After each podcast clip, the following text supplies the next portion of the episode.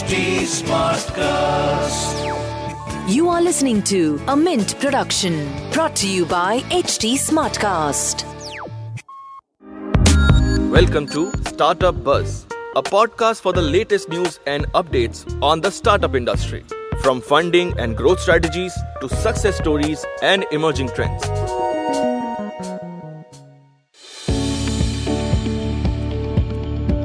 Your new business does not have to pay any taxes for not one, not two, but a total of three years. Yes, you heard it right. If your startup is enrolled under Startup India Mission, you will get an income tax exemption for three consecutive years and an exemption on capital and investments above fair market value. Hi guys, today in Startup Buzz, we will be talking about the five ways in which the Startup India mission is supporting budding entrepreneurs. Firstly, self certification has simplified the process. To reduce the burden on startups, they shall be allowed to self certify compliance with six labor laws and three environmental laws through a simple online procedure. In the case of environmental laws, startups which falls under the white category would be able to self-certify compliance and only random checks would be carried out in such cases.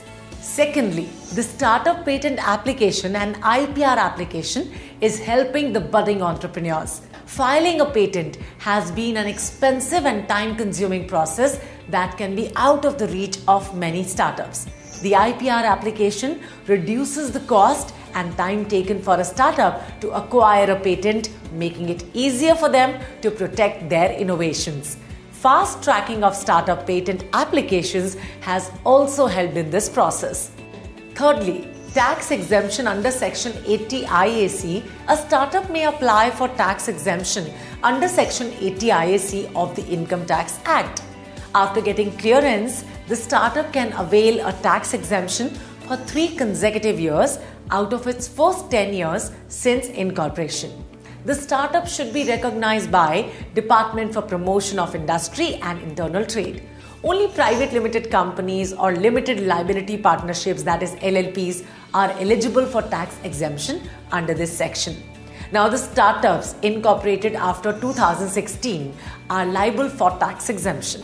Fourthly, the easy winding up process has been a great boon. The aim is to encourage entrepreneurs to experiment with the new and innovative ideas without having to face complex exit processes where their capital becomes stuck in case of business failure.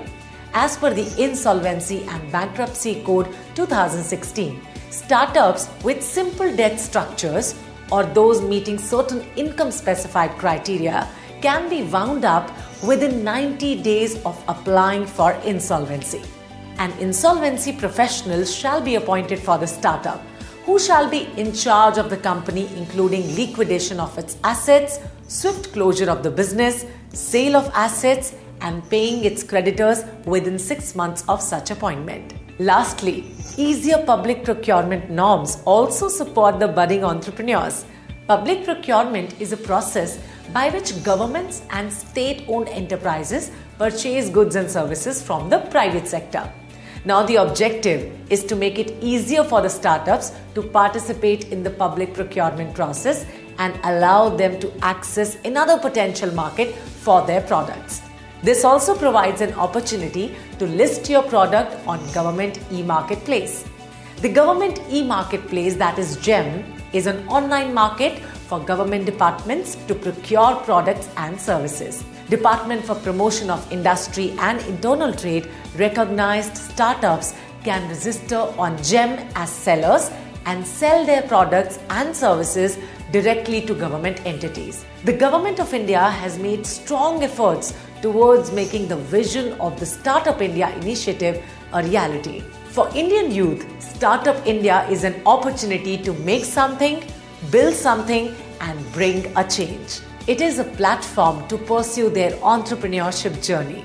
On that note, how has Startup India mission helped you in turning your idea into a successful business? Do share your thoughts with us.